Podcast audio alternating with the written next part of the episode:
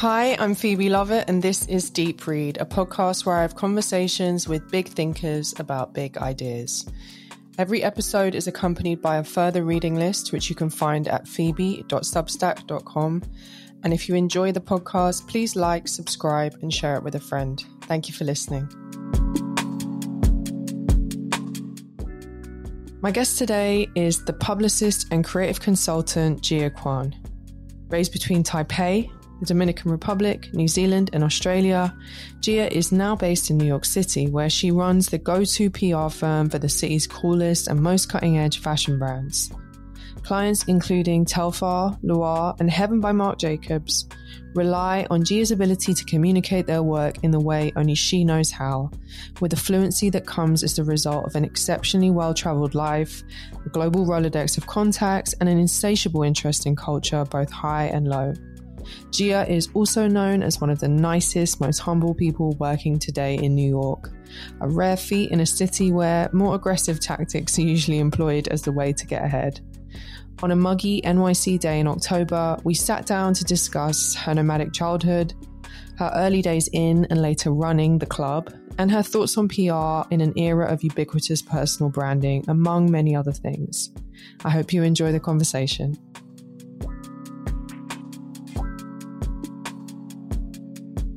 Good morning, Gia. How are you? I'm very good, thank you. um, it's a little bit muggy today in New York. I know. Um, it was actually really warm the past couple of days. It's and, insane. Mm, It's quite alarming. it's alarming. I, I definitely remember a few years ago when there was snow during Halloween, and now it feels like the tail end of summer. Tomorrow it's going to be like uh, 27 degrees Celsius. yeah, it's nuts. Global warming. Here we go. Yeah, here Yeah. we go. I mean, it's begun, but on days, in moments like this, you really are like, wow, this Mhm. is really for real happening. yeah. Anyway, very British of me to start with the uh, with the weather. You just got back from I just got back from a big trip in Asia. Um, I was in Seoul. Actually, I started out in Paris. It started in Paris Fashion Week. And then I flew from Paris to Seoul, Korea for a week. And then I was in Shanghai for Fashion Week as well. Wow. Um, just You- got back last week. You travel uh, an insane amount, it seems. This year has been the most I've traveled in a while. I think Mm. it's it's skipped a few years during the pandemic. I remember when I first started my business in 2019. That year, I was like, "Yay, I can travel!" Because I was out of a Mm. job. I was like, "I Mhm. can do whatever I want." So I was doing a lot of personal travel. But this year has been the year of like work travel. Okay. Um, I calculated my flights the other day because I wanted to see. I was like, okay, how much have I flown this this year? Every month, on average, I have flown at least three or four times. There- I think the month of July, which is usually really quiet, I flew twelve times because there were I had a wedding and then there was work and then How do you cope with the jet lag? Asia, especially going to Asia from the US, like turns you upside down. I feel yeah like. Yeah it was really bad at the beginning but um actually someone had connected me to a app that helps you with your circadian I've got that app, and you're supposed to like have dark, shades on at certain times of day to Yeah. like reset.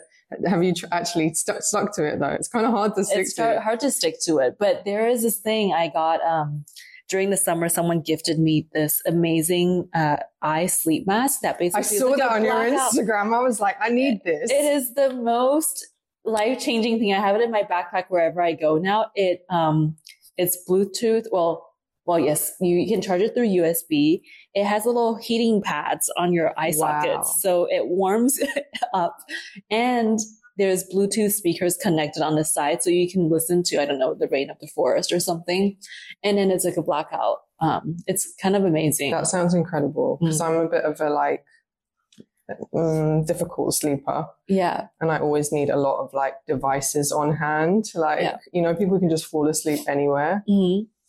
I was with Madeline Poole actually the other day. You know Madeline. yeah we were her the other talking about how like so many successful people we know are able to fall asleep really easily and that's a big part of their success because they always manage to sleep even though they're super busy because they can just Yeah. tap I actually fall asleep really easily. there you go the theory continues to be proven right I think it's just, but people say the theory is that um, also if you're prone to motion sickness, which I am, because I think any type of rocking motion, I'm just like, I'm like, out, like on a road trip. Um, hyper sleep for in the car? first three minutes. I'm like, woo, road trip, and then you'll like never hear from me for the rest Your of the your trip. car buddy like thinks you're going to be a great companion, and then you're just asleep on them. Yeah, pretty Wow. much. Well, I'll tell Madeline that her theory is correct. Mm. So you actually grew up in a lot of places. Mm. I think you spent most of your childhood in New Zealand. Is that correct? Yes, I would say equal parts um, Taiwan, New Zealand, Australia. Um, the timeline goes that I was born in Taiwan, Taipei, Taiwan. I was there until five. Um, took a stint and my parents moved to Dominican Republic for three years. Um, right, as you do. as From as you do, Taipei, it's a natural transition. Yeah, and then um, and then I went back to Taiwan after three years and finished elementary school, and then I went to New Zealand until the end of high school, and then I moved to Australia afterwards for college in a couple of years. That's a lot of clashing cultures. Mm. Very much so. Do you think? I guess that sort of is a, like the ultimate preparation for living in New York. yeah, because the city is just like the ultimate clash, culture clash. Like Yeah. even just walking, I mean, I live in London. It's hardly um, incredibly diverse city, but there's something about walking through downtown Manhattan that you feel like you're, there's like you're hearing, you know, people speaking in Mandarin or sorry, Cantonese, Mhm, people speaking in Spanish, people Mhm. like, it's just very visceral it's very culture visceral. clash. And I, I thought that when I moved to New York, the first thing I noticed was how much I can hear in people's conversations. I don't know if you've noticed this when you're walking in New York.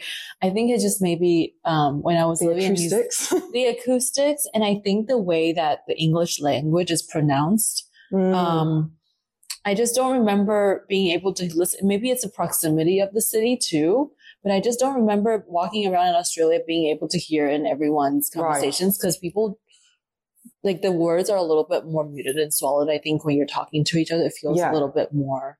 people talk very loudly. Yeah, yeah, it's They very really do.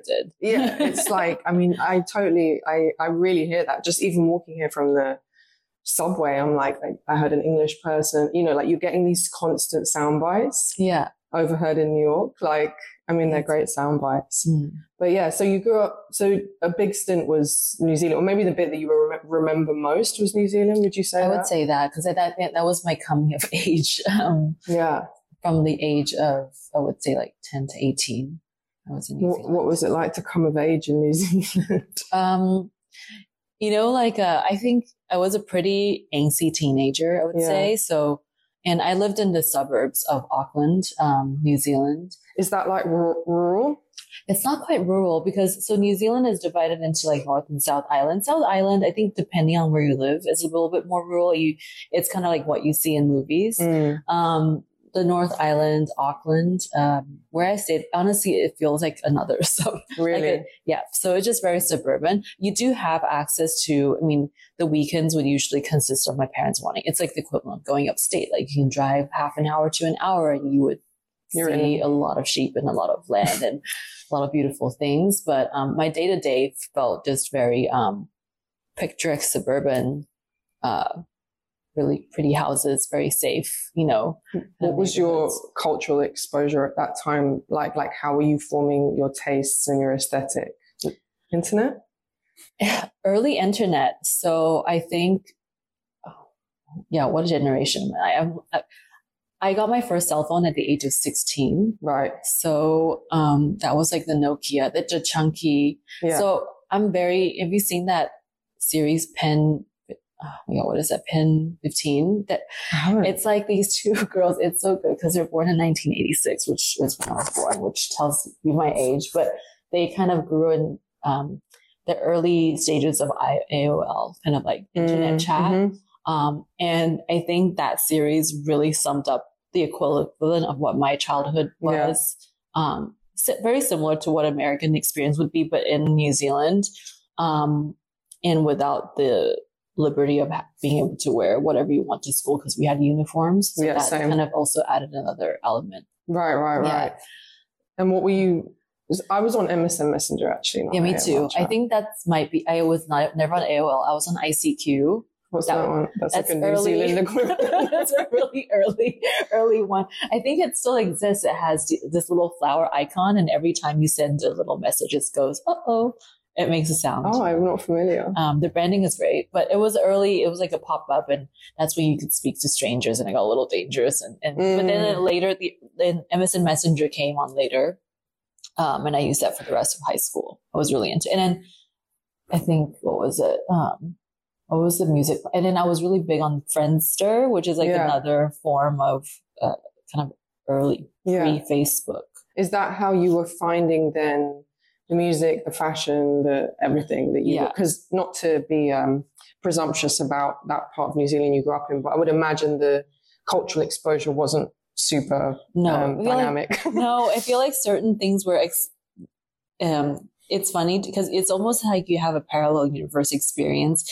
You have a lot of mainstream music that everyone else experiences that you get, like the Spice Girls, Backstreet Boys, all of those things.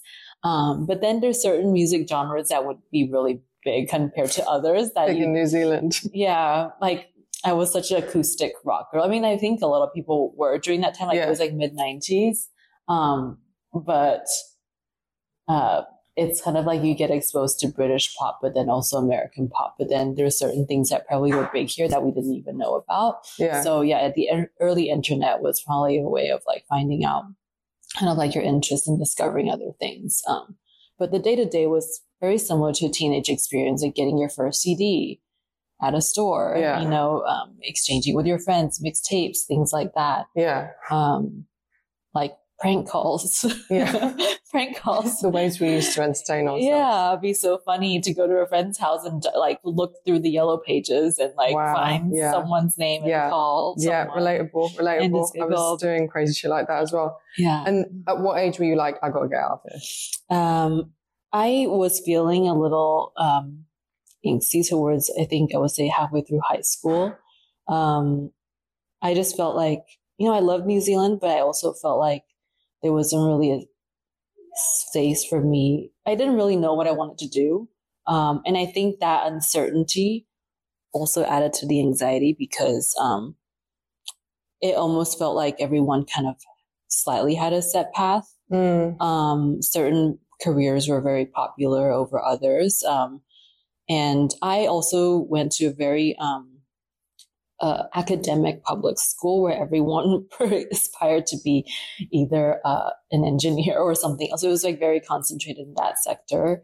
Um, people were really good at math, and I was definitely always um, a little bit more in tune with the arts and music. Mm. And um, I think I just wanted to see what else was out there Yeah, you know, fair enough. Yeah, I've always wanted to come to New York actually, but you know, because it was so far away at the time, my parents after high school they were like, "No, you cannot go to down. New York. Yeah. Calm down." um, and so I did this thinky thing where during college applications, um, I didn't actually apply to any schools in New Zealand, um, much to my parents.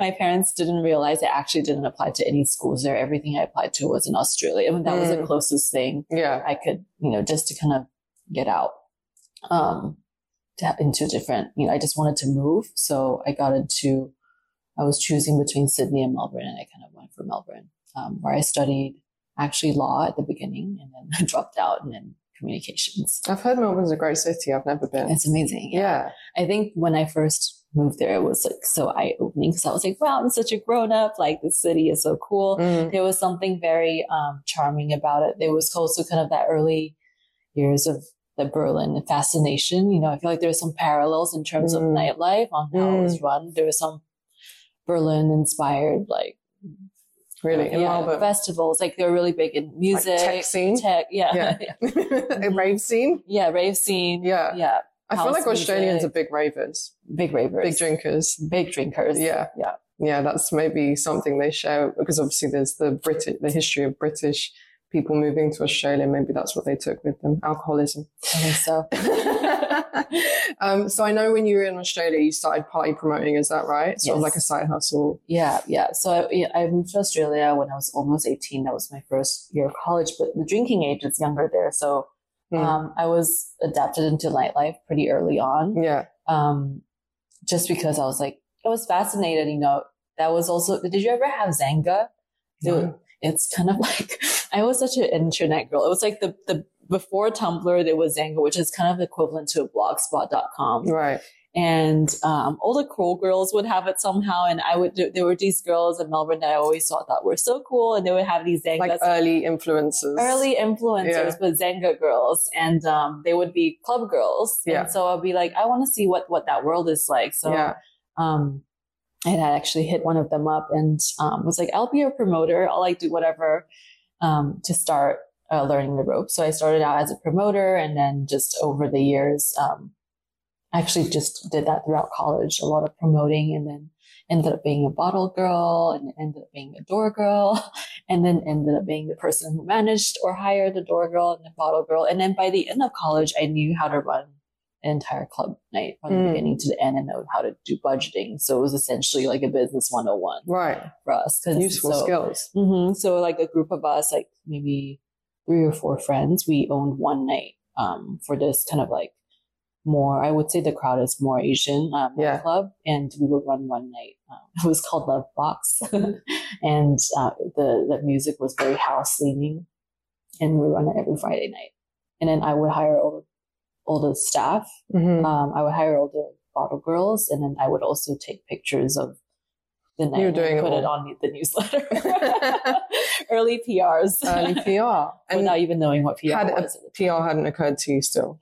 It's funny because I was studying communications at the Melbourne University, and I was learning about public relations, but it didn't even resonate with me that what I did day to day was a form of Yeah. PR Yeah. because what they taught you in the textbooks was so different at the time. And Mm, um, I think PR is one of those fields that also is vastly different depending on what industry you're in. right. And so I think the type of stuff I learned in college really wasn't applicable to, to my day to day because it was leaning more towards corporate communications and Right. crisis management or, or Right. politics or something or advertising. And that wasn't, That wasn't, yeah, yeah, my, grabbing my, my nightlife uh, PR skills wasn't like Love, thing. Lovebox didn't need to do crisis management. Exactly. So how did you eventually make it to New York?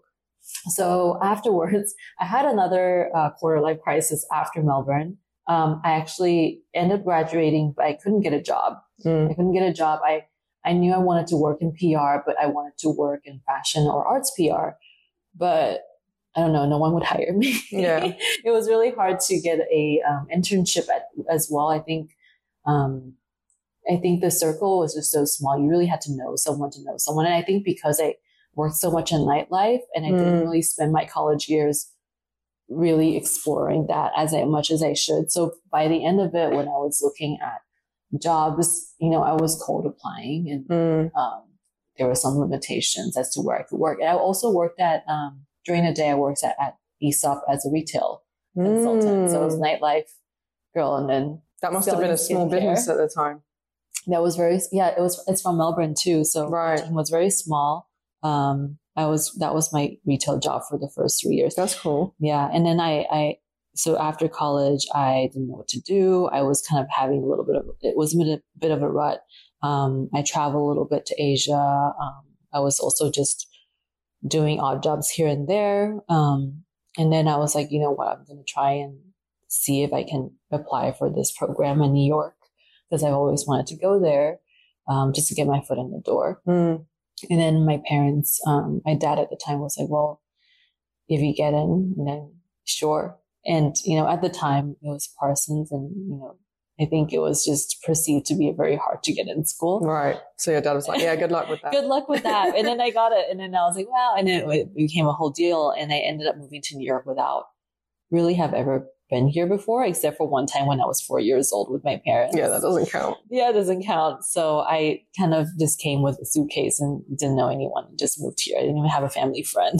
Did you move into dorms or? no, so I did have, um, thanks to my nightlife experience, there was a bartender that I knew who was in New York at the time on a work trip and he, um, I helped open Milk and Honey, the, the bar wow. here.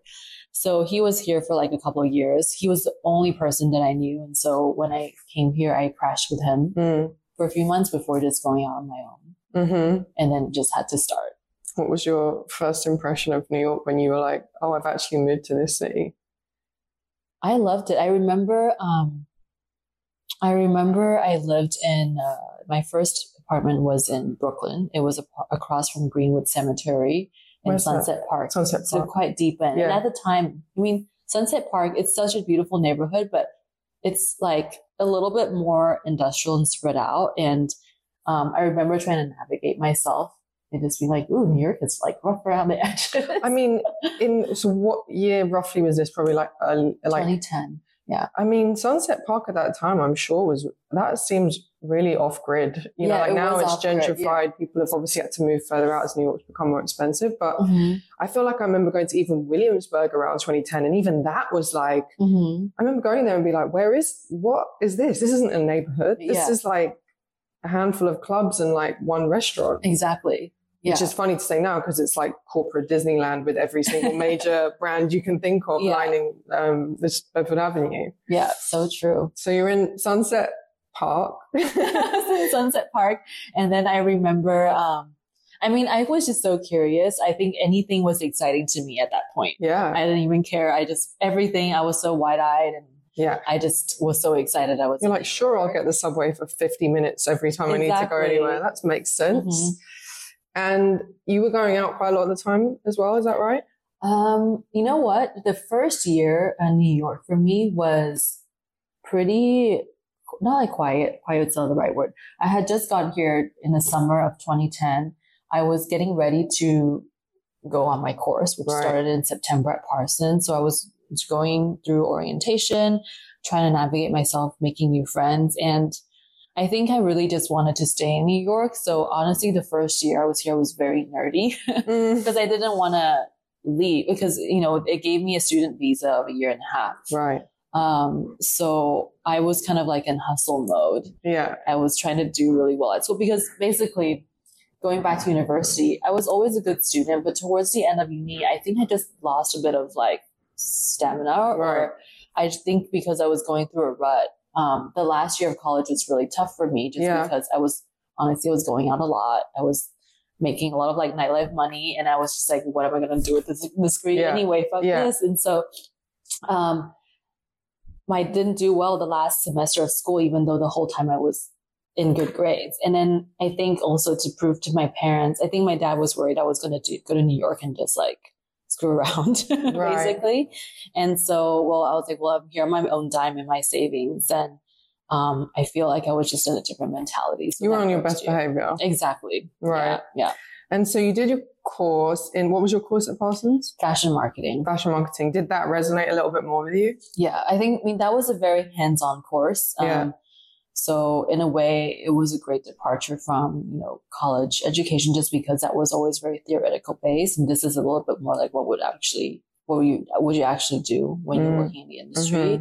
Um, and fashion as a field was so daunting to me. You know, I never studied fashion before. I was my my minors were like art history and cultural studies, Mm. so this kind of like broke me into the fashion industry a little bit more with that Mm. understanding.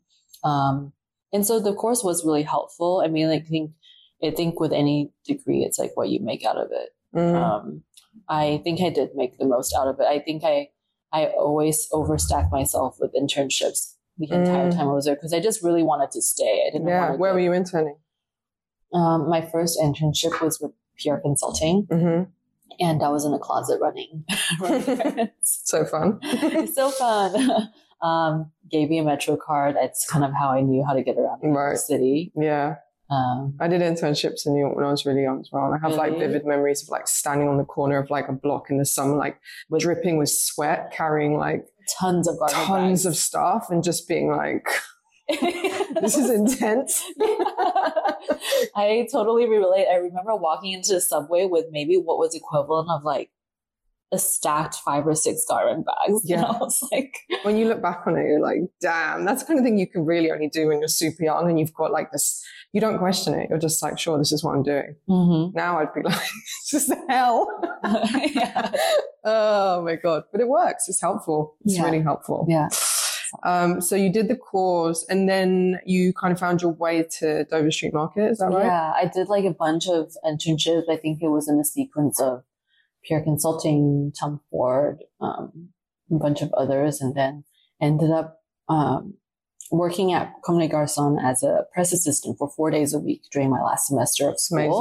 because I only had one class, which is on Fridays. So they gave me a job four days a week Um, and then eventually, when I graduated, they offered me, you know, a sponsorship, and so that was my entry into. That must have been job. like a very like rigorous place to cut your teeth. Very, I would imagine that they don't play games. there. no, no games are played. no games are played. It was really the best, um, you know, and I think that I was really lucky because Comme des Garçons as a brand, I just had so much respect for. Um, I think that when you're studying fashion, hardcore fashion, you're just like, when you hear the name Comme des Garçons, Yeah, it's iconic. Yeah, it's iconic. So, um, I was really lucky to be there. And then, you know, the team was really small at the time. It was just me and my boss in the press department. And the US team was kind of like a satellite. So it really was quite, quite tight. Um, so everything was run on a really tight ship. And, you know, Mm. because it's a um, Japanese company with also um, offices in Paris, um, it's, it's interesting because it's, you know, you are working for a very Japanese company in Right. an American setting. So there's just so many levels of respect and like Mm. mentality and work methods that you really have to, Two really hardcore work cultures that are very different, yeah, like Japanese and American. exactly. Both people like countries that don't play when it comes No, to work, but like the rules of play are quite different. Yeah, yeah, just being very meticulous and um it was kind of like my a good first, you know, job for me because it was kind of like very much like keep your head down and just really do the work and Right. um and set like really grow your foundation Mm. and do certain things very well. hmm Um it wasn't more it wasn't so much of like come here and let's brainstorm and like let me know what you think. No, it, Right. it wasn't that. It was more like I really just like really paid my time there and Mm. um, created my connections and worked really hard. And then like during my time there, um, they, uh, you know, signed a lease for Dover Street Market. So then our job essentially expanded because Comme des Garçons, um, is affiliated with Dover Street. So we ended up basically doubling up our jobs and opened up Dover Street in 2012, I think. And then I was there until 2016. So I was there for six years You must have met so many people. so many. Honestly, a lot of my lifelong friendships and connections have really been from those times. Yeah. Um, I always say, I think like New York is, I think also maybe with London too, it is kind of like if you're going to be in fashion, it's a bit of a industry and a city of endurance. Mm. So if you're still around, like, Mhm. If you can last those many years. Yeah. yeah, yeah, Yeah. it's kind of like you keep your, your those relationships, you kind of like trauma bonded together. Right, right. Yeah, no, there's a lot of trauma bonding in the fashion industry for sure. People Yeah. are like, yeah, it's pretty hardcore. Mhm. And I don't know, I mean, in London, I think actually the fashion industry, from what I'm reading, is struggling a little bit because there's no money in the UK at the moment. Yeah. Um, but people do work incredibly hard. There's so much creativity. It's an amazing fashion scene, but it Yeah. seems difficult. But I'm sure it's very difficult here. I mean, the overheads of New York City are not a joke. It's so crazy. I was just talking to someone about it the other day. Just the cost of living is so high now. Yeah. I just don't even know how it's sustainable. They were Yeah. saying the average, someone was telling me yesterday that the average cost of a New York City apartment per month is $5,000 for a month. I'm like, Average. average. And I'm like, okay. yeah, so that's like more than double from when I was living here, even a couple of ye- few years ago. Mhm. I feel like during the pandemic, it just went like it's dropped for a while, where everyone was like, "No way do I want to live in New York? It looks hellish." Yeah. And then and and then it just went it like went higher than it's ever been before when Yeah. the city recovered. Yeah. I'm sure. I don't know if you noticed me when you went to get a coffee that coffees are now around eight to nine dollars. Yeah, That's insane. But you know what? I will say I was here earlier in the year as well, and at the time I was like, "This is fucking crazy. I don't know how anyone does this." What's what's scary to me on this trip is like I'm like London is catching up, but the salaries are nowhere near comparable. Like, you know, a coffee in in London now probably works out the equivalent of like five to six dollars. I, I guess where it's different is you don't have the tipping culture. yeah. Anyway, I'm not going to go into like all the you know pedantic details of of like everything, but I'm honestly not finding New York as expensive as I did before, which is Really? crazy. But yeah, and I and I you know I hear I'm in a stable living situation, thank God. But I hear that rent in London is gone bananas, and people are paying maybe not five grand, but honestly, like it's getting up there. And bear in mind, people in London are making probably half, if not less, than Mhm. people in New York are making. So Or where are we going to go? You have to go back to yeah. New Zealand. At least you've got New yeah. Zealand as an option. I feel like that's the utopian vision for people. Like that's true. when the apocalypse comes. I know. That's why I like hold on to my New Zealand passport for dear life. Whenever yeah. I go to, through the airport, I'm so proud to like swing oh, around. You hold on to the that. custom person is always like, "Oh, New Zealand." when Great. it's the last place on the planet with like fresh running water and uh, mm-hmm. like a food supply. Um, but in the meantime, so I know you did some jobs in PR. You obviously had this long stint at, at and DSM, but I'm really interested in like how you started out on your own and like who was your first client and how did that all work out? Yeah. So, um, basically after Garçons and Dover Street, I was with, um, I, I went to an agency called Nadine Johnson where I um, actually departed from fashion for a little bit. I was working in arts and culture. I kind of wanted to take a little break. And so I was handling a lot more gla- like galleries and like special events and, um, uh, like institutional stuff for mm. her. And, uh, it was halfway through that where I kind of found my, I kind of almost had like a rebirth or like a refinding in New York where I was starting to go out a little bit more. Because mm. I think when you're not working those like grueling fashion hours, I somehow had more time or something. Yeah. When you're working in RPR, it's a very different pace. So um, I was going a little bit more, and then I think you know that's where some of the the uh, what's it called, 360 well full circle connections kind of came back from Dover mm. Street days because some of my old colleagues uh, started introducing me to some of the designers that I worked with today. So um, actually, the first one was I my first ever fashion client was my friend Eric Schlossberg, who worked with me at Dover Street Market. Mm-hmm. I helped him organize um, press appointments, you know, when he was launching his collection just as a friend. Mm-hmm. And then that kind of helped me like realize how much I love doing that. And then, mm. um, and then the first ever brand I started doing a show with was Area. Mm-hmm. Um, and that was back in like 2016, uh, 17 or 18. And I was still working for Nadine at the time. And I was really just doing this fashion thing as a side fun, right. fun thing for myself. And then, um, and then later down the line, I met Telfar. Yes. And then Raul, um, from Luar was also introduced to me through an old friend at Dover Street. So it, this all kind of started to form during that time. And I think those pivotal times were like 2017, 2018 ish. Mm. Um, and I started to become this like full-time art publicist, but then part-time like hobby publicist for mm-hmm. like the, mm-hmm. the designers. And then um, I would do shows for them or like run little events for them. Um, just because I was so, uh, I found it just personally so exciting that I started to see like the growth of this, like, yeah, the New York fashion scene that I've always wanted to see, but yeah. didn't quite see while during my time here. Um, and so I was kind of all for this kind of like new energy and wanting to, to kind of create or just help at least building the culture around it. Mm. And then and then afterwards, I ended up officially opening GKC in 2019.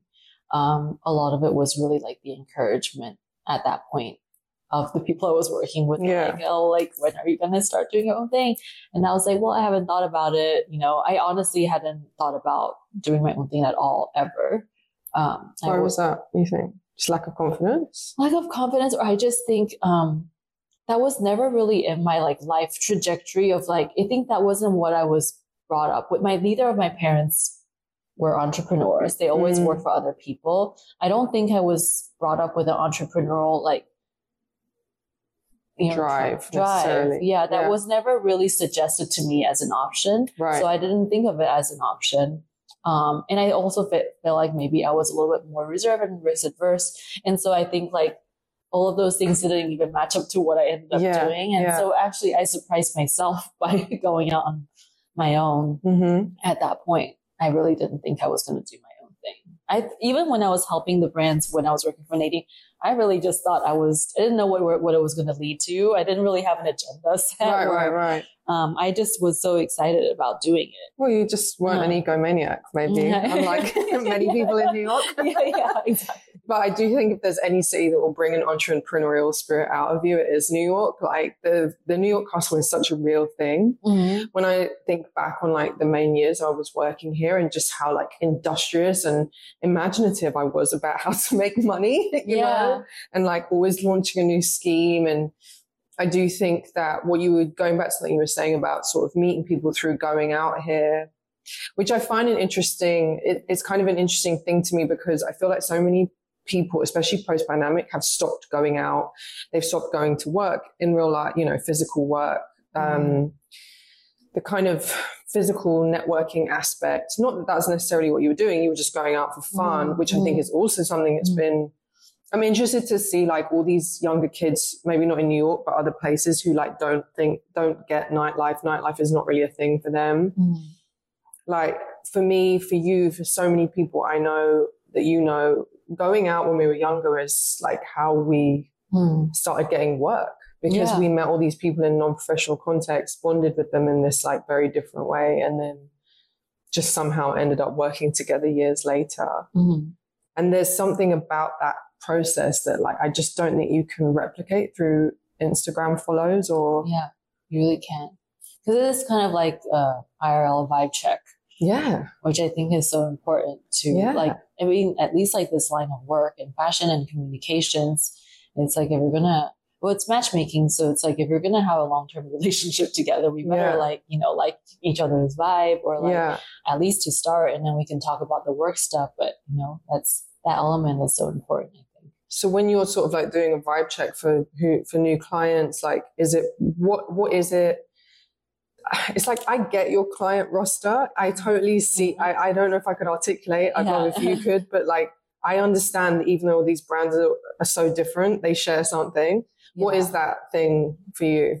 I think that thing is, uh, I, it's interesting because I didn't really go after that thing at the I don't even knew I don't even think I knew what that thing was at the beginning and it, later down the line I also did reflect being like what is it that really attracts me to the brands that we do work with I think there is um you know I always look at it's not so much about uh you know there's a lot of different elements I think at the at least at the beginning it's kind of the sense of endearment that the brands have and also kind of like this pocket of I have never seen anything like this before mm. and it's so endearing that someone is doing it in this space because mm-hmm. at that point in fashion some things were starting to look somewhat the same mm.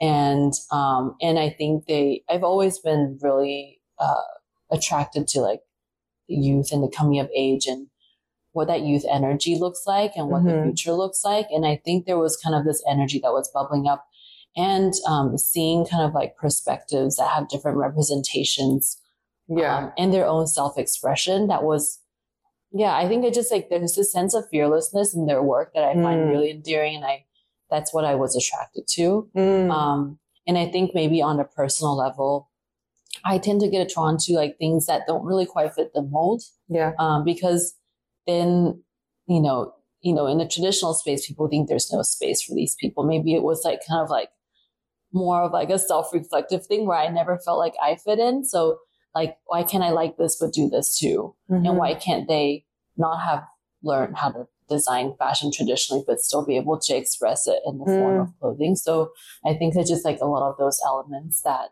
um, I kind of think about when I take take someone. Yeah, I mean, yeah. Uh, even just to look at Telfar and Luar as like two of your key clients, they're so unique. Like that's a kind of a cliched thing to say, but mm. their brand like footprint. Mm. Um, Telfar is obviously globally known now. I feel mm. like Luar will be in a few mm. years, and like if you know, you know. And Raul is like an absolutely incredible human being. Yeah. um, what was my point there? But um, I yeah, I feel like there's not many brands in the world now. Like you say, it's a sea of like homogeneity whatever sells on the internet to be able to find these like deeply idiosyncratic brands and help them come to a, a market that enables them to sustain themselves and keep mm. going because they really are working independently these people right yeah. like they're really Completely. like they're, yeah. they're out here in new york hustling like anyone else and um yeah i think also i guess when they want to work with you they're like you get it mm. you're going to help them communicate their brand in a way that it's not going to, that, that messaging is so nuanced that it could easily get lost. Yeah, exactly. How do you think about like telling, like there's so much noise online now and there's so many events in New York and everywhere. And like, I feel like this, like when I was younger, like a, a cool brand event really stood out. And now it's like there's 400 a mm-hmm. week. When you're like planning, strategizing, how do you think about how you're going to sort of get people to pay attention? That's always kind of the question because I think, you know, we talk about that a lot. And especially when you're in an agency setting and you're also servicing like multiple clients and knowing that there's a billion things that's happening out there, kind of how can we do things in a manner where people are absorbing the information, but we're also being transparent about like the landscape and where things are. So I think there's a lot of like assessments that we need to do even when, you know, before events happen, like, you know, does this even make sense? Do we need to slow down? And I'm like, sometimes it's okay to slow down because there's yeah. so many things that are going on. Less is more. Sometimes less yeah. is more. And I think in New York right now, um, this year has been interesting because, you know, I think post pandemic, every, I mean, I think for the most part, people are back doing, you know, everything that they want to do. But also to an extent, there's just more brands, more profiles, mm-hmm. more of this. And sometimes we just have to dial back even. I think like, you know, mm-hmm. it's, it's, it's interesting because every year the answer of this question might be very different because, um, I think there was a certain point in time where, as you mentioned, where New York didn't have these like special events. So mm-hmm. When you you didn't definitely felt it, and I feel like now we're in this stage. I was saying to someone the other day, like everyone's trying to like up one, like up, like yeah. they're trying to do something more, even more spectacular. Yeah, yeah, create another viral moment because it is like the age of TikTok and social media or whatever, mm-hmm. and it's kind of like again, it's getting into a stage where I'm like, oh my god, I think things are starting to blur into one big mm. TikTok. So the world is one big TikTok. Yeah. Um, exactly. Speaking of social media, obviously that is a huge part of what you do. You mm. must have to do now as, you know, PR. It's mm. as much as you like put on these great shows and parties, it's unavoidable that so like you say, the world is one big TikTok. I'm interested both in your personal approach to social media because you are. I, am not on TikTok, so I don't know if you're big on if you're big with TikTok. I have one, but I don't make make them yet. yet, I don't know how to. I think that sounds like too much editing. It seems work. really time consuming. Yeah, I'm like, wow, good luck with that, yeah. guys. But you are prolific on Instagram. Um, but I feel like the way that you share stuff on Instagram strikes me as like very natural and not forced and not overwrought. Like you're not sitting there thinking, how am I going to present Gia Kuan, Giaquan Consulting to my audience. You're just like, this is some cool food I'm eating in yeah, Korea. Yeah, I think I don't think about those things. Like, um, it's someone was I was talking to someone about this because I was like, I think I've always loved documenting. So I mentioned like Xanga, like all of these earlier like Friendster, ICQ, blog forms. I was always really into these early forms of technology and ways of like expressing yourself all the way through now. Yeah. But it wasn't so much a form of curation as it is a form of like documenting. Mm. It's just kind of like, it's almost like if I didn't post it, I don't remember it. Because sometimes I look back at my archives and I'll be like, oh yeah, I did this today. I mean, your life sounds like it's moving quite fast at the moment. so I guess it's an easy way yeah, to so I, I kind of, and also, you know, I think honestly, one thing is the reality is, um, I really post some of the stuff from my parents because my parent, my dad lives in China right now. My mom lives in Australia. I mean, they're going to all both move to Chengdu in China soon, but we're so far apart. Right. Ever since I moved away. And I'm like, if I don't, po- you literally don't know what's happening in my life. I'm the only child. Same. Um, if you see my parents' Instagram, they're as avid posters really? as I am, and they have like two followers. Damn, I was so like, maybe we should follow them. my dad is like, post like, t- like, 50 stories a day. I'm like, who are you broadcasting this to? For you. Yeah, Just like me. you're broadcasting yeah. for him. Yeah, That's funny. Exactly. My mom also lives in a different country to me and I don't really post anywhere near as much as I used to. But when I was posting a lot and then I mm. kind of stopped doing it, my mom would text me like, are you okay? Yes. and I'm like, yeah, I'm, I'm good. Yeah, that I'm still good. happens now to me. My, my friend's like, oh, I haven't seen you post in two days. Are you okay? I'm like, yeah, just really busy with work. it's exhausted. yeah. Um, so are you social? I assume that the social media profiles of the brands that you work with are part. Are they part of your jurisdiction? Like not you necessarily posting the stories, but yeah. you handle the social media. Um, depends actually. Not all for all of them. Yeah. Um, there are certain brands in which we advise on. Yeah. On that because um, I think communications in general, when we're looking at a brand, we're not just like PRing in the sense of just us pitching magazines equals article because I feel like the landscape is now so different. So right. what we really do is like an audit um, for for certain brands, not all of them, at the beginning of just like how are you talking to your audience when they get into Mm. it? And some brands are intrinsically really good at it. Like Telfar, like I don't like they're just they really They really have nailed that. they really nail it. Um, you know, for certain brands, I'll just be like, oh, we should look at your web copy. We should look at your like, how you express yourself on newsletter and how you express on, so- on social media. Does that match up with like the girl or, or like does that match up with your voice that you want to express to the press? Yeah. And sometimes um, it's not in everyone's skill set to be able to like put that into words or Yeah. keep con- that consistency, Yeah. even though the idea is there. So we're there to kind of help navigate Yeah, that a little bit. Totally. I do a lot of like uh, copywriting and, and uh, brand storytelling and stuff. And like, it's kind of in, because we live in such a visual era, Mm. I find that um, often brands don't, they don't pay much attention to the actual like verbal written messaging. Mm. But it's, it really, there needs to be the narrative in place. Otherwise it's so incoherent to anyone on the outside, right? Exactly. I think storytelling is a huge, huge part.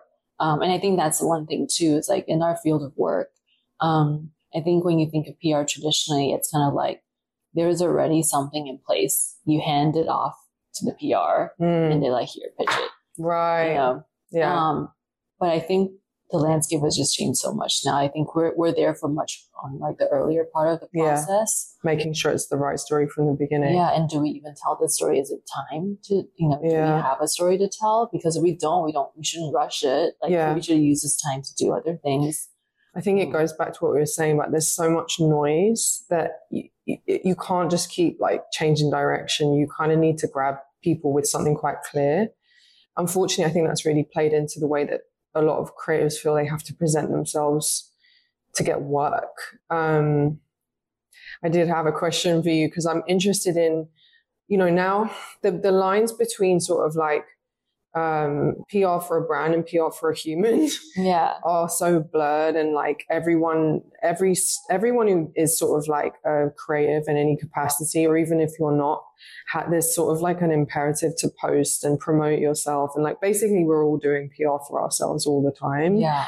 and I think some people like you seem to be able to very it's very easy for you to post and share and you know it's not forced it doesn't seem labored and agonizing Mm.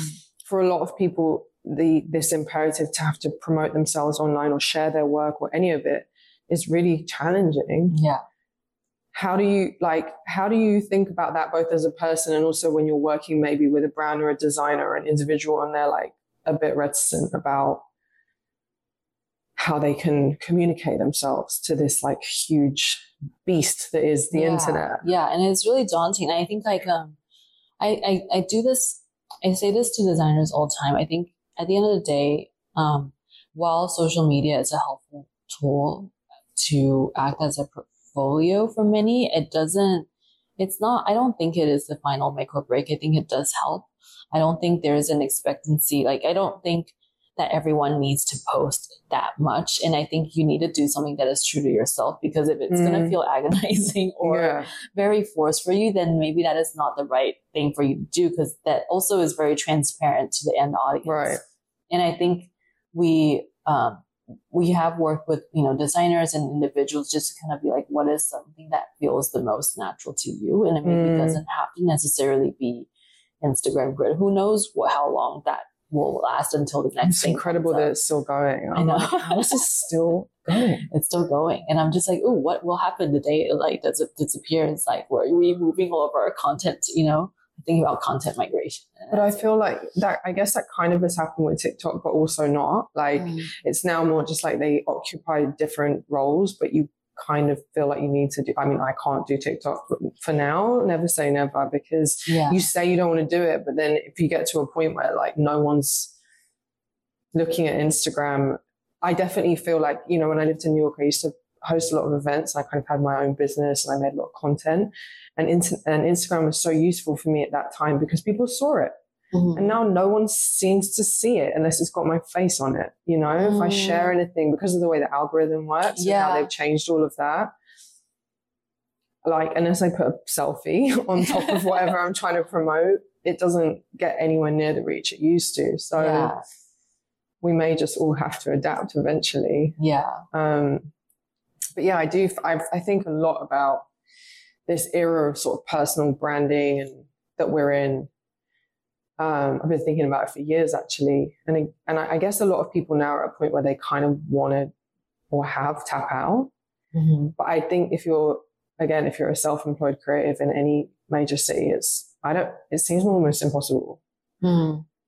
Yeah, I think also there is like some truth to, you know, and we know this through social media too. There is a level, yes, that acts like a form of personal branding, but um, can't undermine the the power of inter- in IRL interactions and actually Mm. being able to meet people one on one to understand who you're Yeah. who you are as a person because you know oftentimes you know instagram is so polished you you show what you want to show Mm-hmm. you don't show what you don't want to show and so sometimes the person online is not quite the person in person Mm. and i think being able to still have that like you know you'd be surprised so many people you know I mean, i'm sure you've seen it too where like this person seems so like whoa like Mhm. online and in person they're like so quiet and like so Dull. awkward and Yeah. not interesting. Yeah. Um, but they're so vocal online, but then not vocal in person. So And it's I- really interesting that dichotomy. Um, I feel like I hope you don't mind me using you as an example. Not that you come off at all badly online, you come off super interesting, but you in person you're a lot gentler than maybe someone who's Yeah. just perceiving you online. You know, Yeah, you're yeah. Uh, like known to be a super lovely woman. it's something that people always say about you.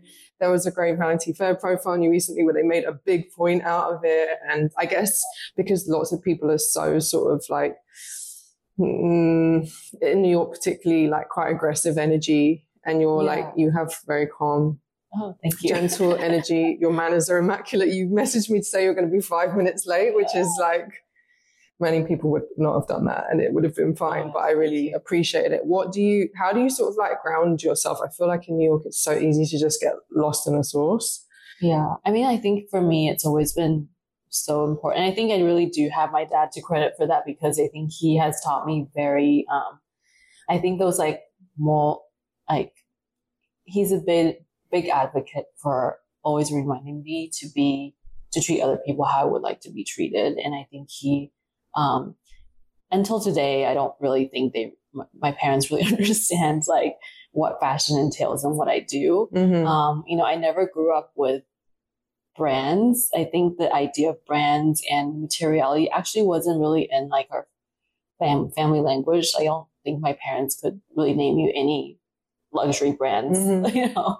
That's Um, amazing. Good for yeah, and I think because of that, I think, and then I didn't really get exposed to it until honestly, I, I remember during college, my friend had uh, an Hermes bag, had a really affluent friend, but I didn't know what that was. Mm. And I definitely was really late in the game because I just didn't have, um, I had a sense of style. I would like things as I would see it, but I would not know what they are because my Yeah. brand knowledge was poor or like I just didn't, wasn't kind of like, I didn't grow up with all of those things. And I, so I think there's something about it when I, I, I don't see people at like material value. And I think my parents always have taught me to just always treat people with kindness. I mean, it's so simple. Like, I feel like that sounds so cliched and everyone, and that's just like an upbringing thing. But I think for me, that's like incredibly important because I always feel like, um, all things come full circle down the line. And, um, Mm. the people who have helped me the most have just been people who I've been,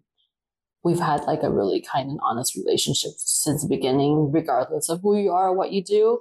And New York is such a small city. It really you know, is. you like things, things that you did 10 years ago, someone who helped you 10 years ago. I still remember now, like those little favors, um, you know, Mm. and so I feel like I would never really break that and I would want to keep true to like who I am and just not Mhm. ever feel like there is a point where the ego is in the way or whatever it is. Cause you see a lot of that. And Yeah. I feel like very, I see people change and I feel, you know, and I, I kind of just always have to like remind myself that, you know, it's like, I don't want to do that. Yeah. Totally. And what I feel like um in New York, sort of, you don't really need to see culture because culture is just like Mm. pushed in your face at every turn in a good way. You know, you're Mm. constantly learning um, about everything that's new. Like it's just the, the newness of the city. I mean, the clue is in the name, but it's it's crazy. Um, that said, like what you know, what does your cultural intake look like, or what's your life like outside of work hours? Like, do you how do you sort of channel into sort of different place outside of like downtown New York fashion, Yeah. Instagram?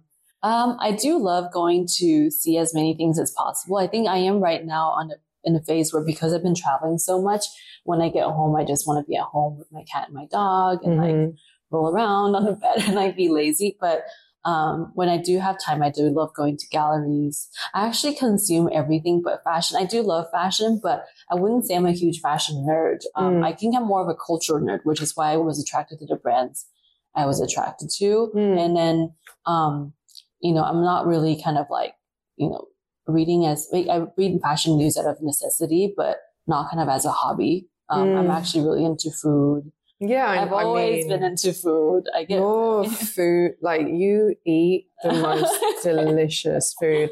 It's I don't. There's not many people whose food content I'm so interested in, but wherever you go, I'm like, well, how do you find all these places? Like you're, I You're- love to find like hole in the walls. Oh my god! Funny enough, when I was in before Instagram, when I was in Australia, and Facebook was still your primary form of um, communication, I would. It's so embarrassing. I would take so many food photos, and I would organize my food photos by wow. album because I was so into it. I almost wanted to be. Um, if it wasn't fashion, I think I was going to go into food. Yeah. Um, like a, I was, I was interning for like the recipes department Yeah. for a food magazine. Do you cook? point. I do. I wouldn't say I'm like an amazing. cook. I do cook certain things very well. But, yeah. Um, What's your favorite restaurant in New York at the moment? Oh, honestly, I sometimes just like the very simple hole in the walls. Like I like just like the dumpling place that's on like Grand Street or something. Which one? I feel like there's Uh, so many dumpling places around here. I never know which ones to go to. It's on Allen. It's on Grand Street between Allen and Eldridge, and it's Mm. called Shujiao Fuzhou. It's like a Chinese name, so I, I, have to remember what the last two words are. But it's good. We always might go, go there there. afterwards. Yeah, I love Chinatown. Yeah, I'll send you that. It's great. It's also the only place you can still get a cheap eat in New York. Yeah, I think it's either cash or Venmo, but it's really That's fine. I'll, I'll do that. Um, do you like to read?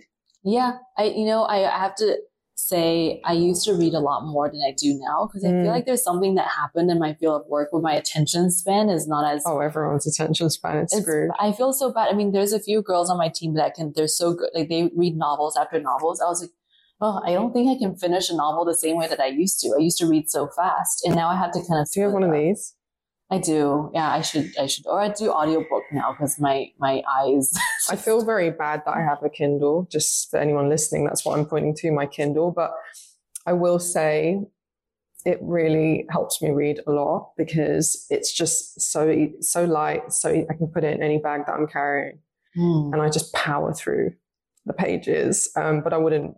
I, would, I don't know. Maybe I shouldn't advocate for an Amazon book platform. Um, have you read anything recently that you enjoyed, or anything in the past that you returned to or would recommend? Yeah, um, actually, um, it's interesting because I was just talking about my attention span. So it's it's so not so much of a novel as um, I was working with uh, Mindy Seu, who Oh, you know Mindy. cy- cyber Yeah, feminism. I have a copy of it right. There. I actually So- haven't read it, but I, it's been recommended to me multiple times. I have it right there. Oh, you wow. Can borrow it. Oh, Like, I will. Yeah. Thank you. Maybe I will. I'll challenge myself to read it before I leave yeah. So, well, I, what I like about it is it's not. Um, it's so interesting, and also like the way that her mind works. It, it's not um a chronological book, so it is. It is composed as an index, but it has so many amazing resources that kind of talks about like, um, like internet culture and its evolution, but also how feminism plays into it. So the way that she designed it was just incredible in a way that it one reference would go and reference Mm. another page. So you can almost read the book like flipping back and forth, Mm. moving back and forth. Um, but it, they're like little tidbits, which I kind of enjoy. So Yeah. it's not like a, a novel flip. It suits for, it suits a, a poor attention span. Yeah, you can, exactly. You can flick between it. Sounds of like the internet, like you're clicking on a link. Yeah, so I did. I like that. And oh, the other the other book I did read, and mm, embarrassing to say, I I read this like in 2021 because I had more spare time during the pandemic. But um, my my husband runs um, a gallery, and also which started out as a book club called Wham. So No- he actually Oh, is that your husband's project? Yes. Oh, wow. Yeah, Okay, because you do the PR for them, right? Yes. Yeah, I get your emails. yeah, yeah, yeah. So that's that's That's cute. Um, but it started out as a book club. So he reads a lot more than I do because he has to do the book talks. Oh wow! Yeah. So Because uh, I remember getting something about the new reader there. Is that separate, or that was his project? Or? That was um, we did a collaboration with the new reader, which yeah. is which is my friend Eli, and um, he yeah. So I love we, that website. Yeah, it's so good. So Eli, I've known in, in New York since the very beginning, and it kind of just came full circle during the pandemic, where it's like, hey, like Anatoly runs this book club. I feel like you both have a huge affinity for books. Yeah. Like they both love books. Yeah. And Eli has always had this um, new reader platform that was more digitized and he's always wanted to translate it into like an IRL mm-hmm. reading room mm-hmm, mm-hmm. exhibition. So it was presented as like a two month exhibition. Yeah. That was no, that fun. was great. I, w- I was unfortunately not in New York at the time, but I was like, this is very up my street. Yeah. So your husband's a big reader. Yes. Yeah. yeah. yeah. So he he he does the book talks at to book talks at least once or twice a year, and then I would join them. And then the last book I did read from the beginning to the end, um, which I still reference now because I feel like it did really impact the way I think about New York too. Is um, this one called Snakehead, hmm. um, which is I think the author is Patrick Radden Keefe. He uh, was a New York Times writer, but um, it's actually a book that is a little bit more historical and it's based on um, this woman. So it's a true story. Um, mm. And it's based, it kind of really uh, outlines the history of Chinatown in New York. Oh, wow. It dates back to um, like the 80s and the 90s and how Chinatown became Chinatown because it was primarily like a Fujianese neighborhood and a lot of refugees came. Um, the book is called The Snakehead because the snakehead is a um, colloquial term for someone who it basically is the head of like a human trafficking operation. Oh, wow.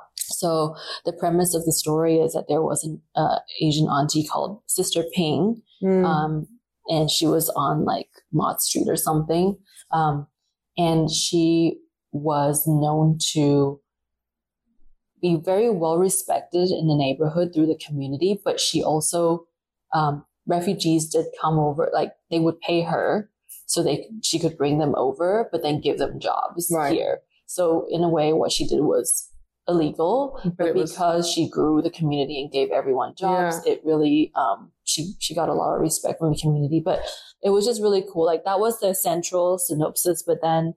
Uh, the author also goes into little sub pockets of mm. what was going on in New York at the time. So he outlines gang culture, because there's a lot of Chinese triads during the time, and mm-hmm. he really details what the different Chinese gangs were called, what restaurants they were in. A lot of them are still here today. So reading it now and where Wham is situated in the heart of Chinatown, so a lot of things just went down. yeah, that's fascinating, and it's yeah, it's like a it's a culture that you can't you it's underground. So yeah. like you need a sort of investigative writer to mm-hmm. tell you what's actually going on because you've got the surface of Chinatown, the bustle and the energy of it. And it's so crazy. I mean, I love it. I love Chinatown in New York, but yeah, to know like the actual underground and the underbelly of, of mm-hmm. what's happening there. Those are great recs. Thank you.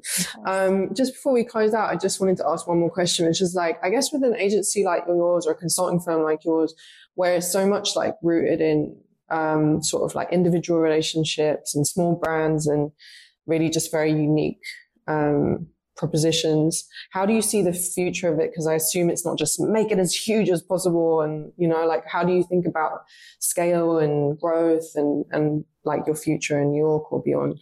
Mm, that's a good question. I think about it all the time. I, I think I've never really set this out. You know, as I mentioned, I didn't think I was going to be a boss. um, fast forward five years, I am a boss and I, my team is now, um, there's nine people, including myself. So I have eight employees.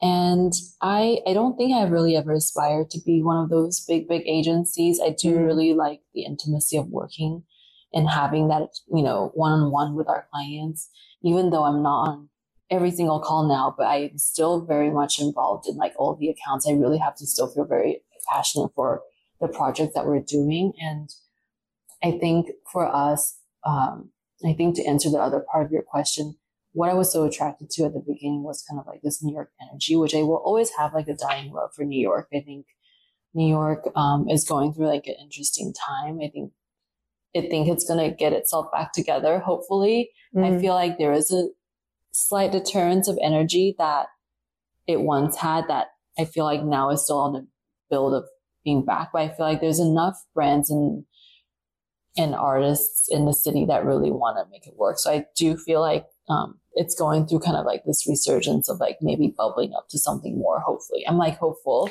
That's it. So you feel like it lost it a little bit? I think so. That's crazy. That's interesting to hear because Yeah. to me, coming here, having come here many times over the years, especially coming from London, I'm like New York still feels so vibey to me. Really? Yeah, I mean, like, like I need to not say this on every single podcast. I always come back to it, but to me, London feels very like flat at the moment. Really? Yeah, and kind of depressed and sad. Mhm. Like its Yeah. head's hanging between its, you know, its tail's hanging between its legs a little bit. And I come to New York and I'm like, oh, this city's like electrifying. But I guess Yeah. it's all relative. It's all relative. I, I do know I for like I think I also still find New York super fascinating and I think there is like this energy when you walk around New York will always be New York. I think maybe I'm thinking more specifically in the industry where there's so much fashion, like how Mm. events operate. I think Right. more into my line of work because there's something that happened, I think, during the pandemic where I think it's two things. Things close earlier now. Yeah. They don't, you know, you don't, there's not that many places in New York where you can go out until 5 or 6 a.m. It's just, that's Interesting. maybe more out. And there's some raves. There's like some Yeah. raves are happening in Brooklyn and stuff, but in Manhattan, things kind of it's like dead after two or three. So kids don't London, really dead out. after 11. So Okay, well, like, that- count yourself lucky. yeah, lucky. Yeah, but then yeah, so it's like that. There's that, and I think there's also this wave of, and it's not necessarily a bad thing. The kids are sober these days, you know. Yeah. I think people are really healthy. They're health Yeah. conscious. I also don't think that they party the way they used to Right.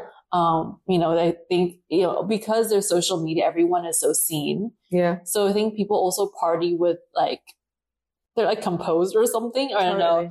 No, it's a huge shift, and it, that's why I kind of wanted to bring it up with you earlier because I, I think it's a big. It's going to have a big. It already is having a big impact on culture. Certainly, what we understood culture to be in our generation. Yeah. Like, Exactly. the lack of a nightlife to fuel it.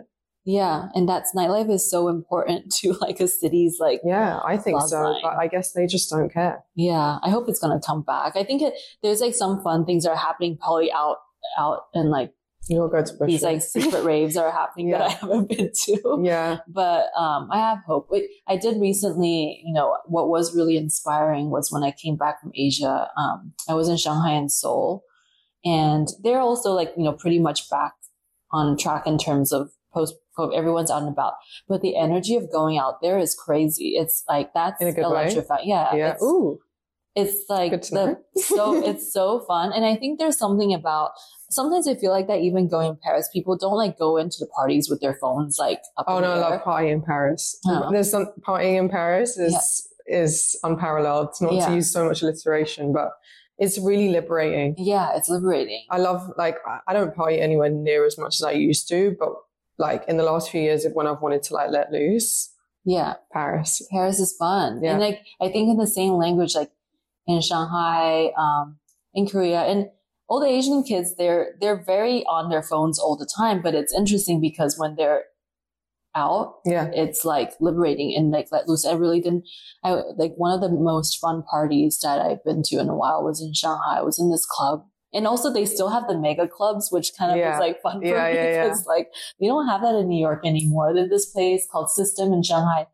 Um, it was for a Simone Lee, pa- it was a fashion week party, but, and usually fashion week parties for me, I'm like, oh, like I'm a little jaded because I feel like sometimes it doesn't translate, like, with the exception of certain brands, like I think Raul and like Telfar Yeah. will always bring that energy. Yeah.